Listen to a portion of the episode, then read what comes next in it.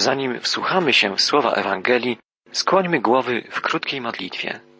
Poprośmy naszego Boga i Ojca o błogosławieństwo. Ojcze, chcemy rozważać Twoje słowo. Wiemy, że może ono zmienić nasze umysły i serca. Wyznajemy, że bardzo tego potrzebujemy. Prowadź nas i błogosław. Amen. Pamiętamy, że Jezus znajduje się w drodze do Jerozolimy. Zmierzając do miejsca swego przeznaczenia, rozmawia z uczniami, polemizuje z faryzeuszami, uzdrawia i naucza tłumy. Siedemnasty rozdział Ewangelii Łukasza rozpoczyna się ostrzeżeniem skierowanym przez Jezusa do uczniów. Czytamy w pierwszych wierszach siedemnastego rozdziału Ewangelii Łukasza Jezus powiedział do swoich uczniów To pewne, że dojdzie do zachwiania wiary we mnie, ale nieszczęsny ten człowiek, który się do tego przyczyni. Lepiej przywiązać mu do szyi kamień młyński i wrzucić do jeziora, niż dopuścić, by podważył wiarę któregoś z tych prostodusznych ludzi. Biada nam, jeśli nasze zachowanie będzie naganne i stanie się przyczyną popełnienia przez kogoś innego, kogoś z naszych bliźnich grzechu. Często nie bierzemy pod uwagę tego, że możemy kogoś sprowokować, wręcz popchnąć do popełnienia zła. Najczęściej zachowujemy się egoistycznie i podejmujemy jakieś działania, myśląc przede wszystkim o sobie. Jako chrześcijanie powinniśmy jednak zawsze przed podjęciem jakiejkolwiek aktywności wziąć pod uwagę to, jak wpłynie ona na otaczających nas ludzi. Nasza postawa powinna budować i zachęcać, a nie gorszyć i deprymować. Kaznodzieja radiowy Vernon McGee powiedział, że dla niego istnieje jedna rzecz gorsza niż pójście do piekła. Jest nią pójście do piekła i spotkanie się tam z córką czy synem, mówiącym, tato, jestem tutaj, bo naśladowałem ciebie. Tak, to chyba najgorsze, co może nas spotkać. Pan Jezus naucza dalej swych uczniów, mówiąc, uważajcie na siebie. Gdyby zawinił twój brat, upomnij go i przebacz mu, pod warunkiem, że zmieni postępowanie. Nawet gdyby siedem razy na dzień zawinił wobec ciebie, ale także siedem razy powiedział, że mu żal, powinieneś mu przebaczyć. Apostołowie zwrócili się do Pana z prośbą, wzmocnij naszą wiarę. Na to odpowiedział Pan, gdybyście mieli choć odrobinę wiary i kazali temu drzewu morwowemu wyrwać się z korzeniami i przenieść do jeziora, to usłuchałoby was. Jezus naucza, że powinniśmy przebaczać, gdy ktoś wyraża skruchę z powodu swojej winy. Nasz Pan nie mówi, że nie powinniśmy upomnieć i pouczyć kogoś, kto błądzi. Jest to czasem konieczne, bo musi on uświadomić sobie swój błąd. Jednak za każdym razem, gdy ten, kto popełnił błąd, z żalem prosi o przebaczenie, nie wolno nam odmówić przebaczenia. Jest to szczególnie trudne wtedy, gdy ktoś ciągle na nowo popełnia ten sam błąd i ciągle nas rani. Ale i wtedy powinniśmy ciągle na nowo mu przebaczać. Najtrudniej jest chyba przebaczyć komuś, kto w ogóle nie wyraża skruchy, bo nawet nie uświadamia sobie tego, że postępuje wobec nas niewłaściwie. Ale i wtedy przebaczenie jest kluczem do pojednania. Im trudniej przychodzi nam przebaczyć, tym więcej powinniśmy prosić Boga o przydanie nam wiary i miłości. Tak czynili uczniowie. Pan Jezus uczy nas też, jak bardzo potrzebna jest nam pokora. Czy ktoś z Was, kto ma niewolnika do orki lub wypasania bydła, powie mu, gdy wróci z pola, siadaj i bierz się do jedzenia? Czy nie powie raczej, zakasaj rękawy i podaj mi obiad? Potem sam będziesz mógł siąść do jedzenia. Czy dziękuję słudze, że uczynił to, co mu polecono? Niektórzy chrześcijanie sądzą, że ponieważ starają się żyć zgodnie z dziesięcioma przykazaniami i kazaniem na górze, to kiedyś w niebie Bóg poklepie ich po plecach i powie Wspaniale się spisałeś. Zasłużyłeś sobie na to, żeby się tu znaleźć. Rzeczywistość jest zupełnie inna. Nawet gdybyśmy przestrzegali dziesięć Bożych przykazań i nauki kazania na górze, co jest niewykonalne, zrobilibyśmy i tak tylko to, co powinniśmy byli zrobić. Nikt nie jest w stanie zasłużyć sobie w ten sposób na zbawienie. Zbawienie jest Bożym darem, Bożym ratunkiem, danym nam w Jezusie, nie możemy sobie na nie zapracować. Możemy je przyjąć, uwierzywszy w Zbawiciela. Natomiast przestrzeganie przykazań Bożych jest naszą odpowiedzią na miłość Jezusa, jest naszą powinnością, naszym zadaniem na drodze wiary. W wierszu dziesiątym czytamy Tak samo i wy, kiedy wykonacie wszystkie polecenia, powiedzcie sobie Jesteśmy na służbie, wykonaliśmy tylko swój obowiązek i nie ma w tym żadnej zasługi. Pamiętamy, że Jezus znajduje się w drodze do Jerozolimy. Spójrzmy na dalsze wiersze 17 rozdziału Ewangelii Łukasza. Wiersz 11. W drodze do Jerozolimy Jezus przechodził pomiędzy Samarią a Galileą. Jezus znajduje się w drodze do Jerozolimy. Czytamy dalej. Na skraju wioski wyszli mu naprzeciw trędowaci i zatrzymali się w pewnym oddaleniu. Było ich dziesięciu. Zawołali głośno Jezusie, mistrzu, miej litość nad nami. Jezus popatrzył na nich i powiedział Idźcie do kapłanów i dajcie się zbadać. Gdy jeden z nich spostrzegł, że jest już wolny od trądu, zawrócił z głośnym okrzykiem uwielbienia dla Boga i z wdzięcznością pokłonił się Jezusowi do stóp. A był to Samarytanin. Wtedy Jezus zapytał, Dziesięciu uwolniłem od trądu. Gdzież jest dziewięciu pozostałych? Nikt z nich nie wrócił, by oddać chwałę Bogu, tylko ten obcy. I powiedział, podnieś się, możesz odejść. Uratowała cię Twoja wiara. Jezus uleczył dziesięciu trędowatych. Tylko jeden z nich wrócił, by mu podziękować.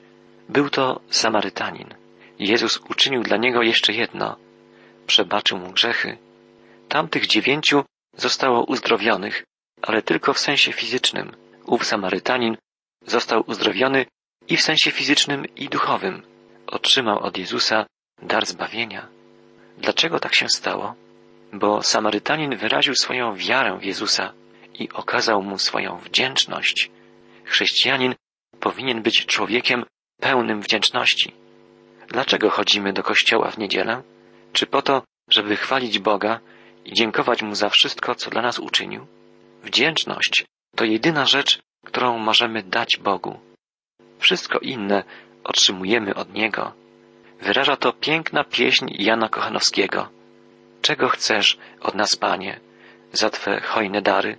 Czego za dobrodziejstwa, którym nie masz miary? Poeta wymienia dalej wszystko, co na tym świecie mamy, jako dary pochodzące od Boga, a na koniec stwierdza, wdzięcznym Cię tedy sercem, Panie, wyznawamy, bo nadto przystojniejszej ofiary nie mamy. Tak, wdzięczność powinna być cechą charakteryzującą chrześcijanina. Nawet gdy przynosimy Bogu w modlitwie nasze prośby, powinniśmy to uczynić z dziękczynieniem. Do tego wzywa nas apostoł Paweł. Nic nie jest Bogu tak miłe, jak wdzięczne serce Jego dziecka. Nawet jeśli prosimy, czyńmy to z wdzięcznością. Bądźmy wdzięczni Bogu za wszystko, co nam daje w Chrystusie. Pan Jezus naucza dalej. Faryzeusze pytali Jezusa, kiedy nastanie Królestwo Boże? A On im dał taką odpowiedź. Królestwo Boże nadchodzi w taki sposób, że na nic się nie przydadzą wszelkie obliczenia. Nie da się powiedzieć, patrzcie, jest tu albo tam, bo właśnie Królestwo Boże jest już wśród was. Faryzeusze pytają Jezusa, kiedy przyjdzie Królestwo Boże. Nie dostrzegają, że ono jest już pomiędzy nimi. Nie rozpoznają Jezusa. On jest przecież królem i w nim obecne jest już wśród nich Boże Królestwo. Jezus już na początku swej misji mówił, przybliżyło się Królestwo Boże. Od chwili, w której Jezus Chrystus stąpił na ziemię, Królestwo Boże jest bardzo blisko nas. Faryzeusze nie dostrzegają tego, bo odrzucają Jezusa i Jego naukę. Pan Jezus zwraca się więc do uczniów i tłumaczy im, że w pełni Królestwo Boże przyjdzie wraz z Nim, kiedy powróci On w królewskiej chwale ponownie na ziemię. Czytamy, ponadto powiedział uczniom, nadejdzie czas, że będziecie chcieli przeżyć choć jeden dzień pod władzą Syna Człowieczego, ale nie będzie to waszym udziałem.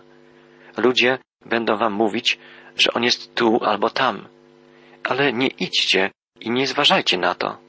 Jak błyskawica rozjaśnia niebo od końca do końca, taki będzie blask Syna Człowieczego, gdy nadejdzie Jego dzień. Ludzie próbują zbudować królestwo pokoju na ziemi o własnych siłach, bez Chrystusa. Próbują sami udoskonalić świat i siebie, z jakimi efektami widzimy. Królestwo Boże zaprowadzi na ziemi Jezus Chrystus w czasie swego drugiego przyjścia. Jezus ostrzega uczniów, by nie dali się zwieść tym, którzy będą mówić, że On przyszedł tu czy tam. Nadejście Jezusa nastąpi w dwóch fazach. Najpierw Pan pochwyci swój Kościół, czyli wszystkich wierzących, zbawionych ludzi. I to stanie się nagle i niepostrzeżenie. Możemy o pochwyceniu przeczytać więcej w pierwszym liście do Tesaloniczan, w czwartym rozdziale. Druga faza przyjścia Jezusa, o której mówi on teraz uczniom, nastąpi w sposób widzialny dla każdego. Będzie jak błyskawica jaśniejąca na niebie. Chrystus przyjdzie na ziemię w chwale, żeby ustanowić swoje królestwo. Gdy Chrystus przyszedł na ziemię po raz pierwszy, nie rozpoznano go, bo spodziewano się w Izraelu przyjścia Mesjasza, który wyzwoli naród żydowski spod okupacji rzymskiej. On przyszedł jako dziecię, a potem żył w gronie kilkunastu uczniów, nauczając, uzdrawiając, a w końcu umierając na krzyżu. Następne jego przyjście nie będzie podobne do tego w Betlejem. Tym razem wszyscy je dostrzegą.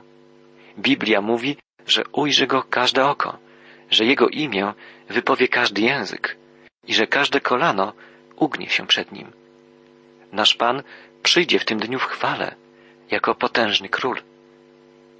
Pan Jezus ostrzega uczniów, żeby nie zwracali uwagi na słowa ludzi mówiących, że Mesjasz gdzieś się już pojawił, tam czy tu, albo że ma przyjść w określonym czasie.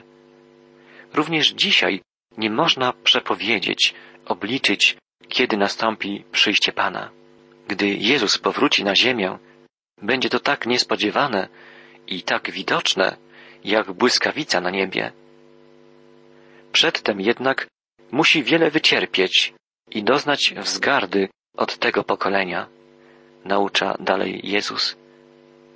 Pan Jezus przypomina uczniom kolejny raz, że w Bożym planie jest Jego cierpienie na krzyżu, a potem dodaje, a to, co się działo od czasów Noego, stanie się również, gdy przyjdzie Syn Człowieczy. Wtedy ludzie żyli sobie beztrosko, urządzali śluby i wesela, aż nastał dzień, kiedy Noe schronił się do arki, przyszedł potop i wszyscy zginęli. Zastanówmy się, co złego jest w wymienionych przez Jezusa rzeczach? Małżeństwo? Nie, ono nie jest czymś złym. Przeciwnie, jest zgodne z Bożym planem. Jedzenie, picie to czynności niezbędne do życia. Dlaczego więc Jezus wymienia te rzeczy?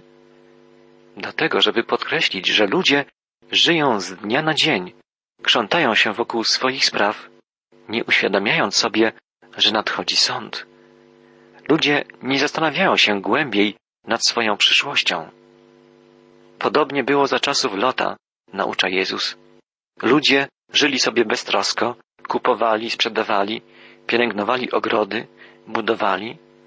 Jednak w tym dniu, gdy Lot opuścił Sodomę, spadł z nieba deszcz ognia i siarki i wszyscy zginęli. Podobnie bezmyślnie żyli ludzie za czasów Lota, naucza Jezus. Nie dawali wiary Jego ostrzeżeniom, że Bóg ześle na Sodomę ogień. Dlaczego Jezus przypomina tę historię? Żeby zilustrować pewną ważną prawdę. Bóg czekał z zesłaniem sądu na Sodomę tak długo, aż opuścił ją Lot. Podobnie będzie w dniu przyjścia Chrystusa. Gdy Kościół, wspólnota wierzących, opuści ziemię, gdy zostaną oni pochwyceni przez Jezusa, rozpocznie się nad tym światem Boży Sąd. Jezus mówi, tak samo będzie wtedy, kiedy pojawi się Syn Człowieczy. Bóg zna ludzi żyjących na ziemi dzisiaj, którzy Mu ufają. Tak jak znał Lota. Ci, którzy Mu ufają, to ci, którzy zawierzyli Chrystusowi jako Zbawicielowi i powierzyli Mu ster swego życia. Jako wierzący zostaną zabrani przez Pana, zanim nadejdzie dzień sądu. Dzisiaj świat jest głuchy na wołanie Chrystusa, na nawoływania zbawionych przez Niego ludzi, tak jak za dni Lota. Ludzie nie wierzą w nadchodzący dzień sądu. Jezus naucza, jeśli tego dnia ktoś będzie na tarasie, a rzeczy będzie miał w izbie, niech już nie schodzi, aby je zabrać. Kto będzie w polu, niech też nie wraca. W Ewangelii Mateusza czytamy, że Jezus nazwał ten okres czasu okresem wielkiego ucisku. Nie dotyczy on ludzi wierzących, ufających Chrystusowi. Już przedtem Jezus zabierze stąd swój Kościół. Pan Jezus ostrzega jeszcze raz. Pamiętajcie, co się stało z żoną Lota. Żona Lota jest przykładem niedowiarstwa. Była tak blisko Lota. Była tak bliska ocalenia. Dlaczego oglądnęła się za siebie? Z pewnością miała w Sodomie przyjaciół, krewnych, czuła się z nimi związana. Byli dla niej ważniejsi niż słowo Boga. Przypominajmy sobie żonę Lota. Najważniejszą dla nas rzeczą tu na ziemi jest wiara w Boga i w Jego słowo. Kto kurczowo trzyma się życia, ten je straci, naucza dalej Jezus. Kto nie będzie się oszczędzał, ten je ocali. Kto kurczowo trzyma się życia, ten je straci. Kto nie będzie się oszczędzał, ten je ocali. Te słowa Jezusa brzmią na pozór paradoksalnie. Odnoszą się one do naszego dzisiaj i do naszego jutra, do czasów ostatecznych. Bo jeśli ktoś kurczowo trzyma się swego życia, teraz, tutaj, utraci je. Wielu ludzi stara się przedłużyć swoje życie.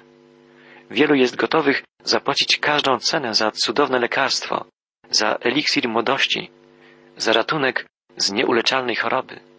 Jednak każdy z nas umrze, wcześniej czy później. Ci, którzy powierzą swoje życie Chrystusowi, czyli mówiąc obrazowo, utracą życie dla Chrystusa, co pociąga za sobą pewne koszty, koszty uczniostwa, ci uzyskają życie wieczne.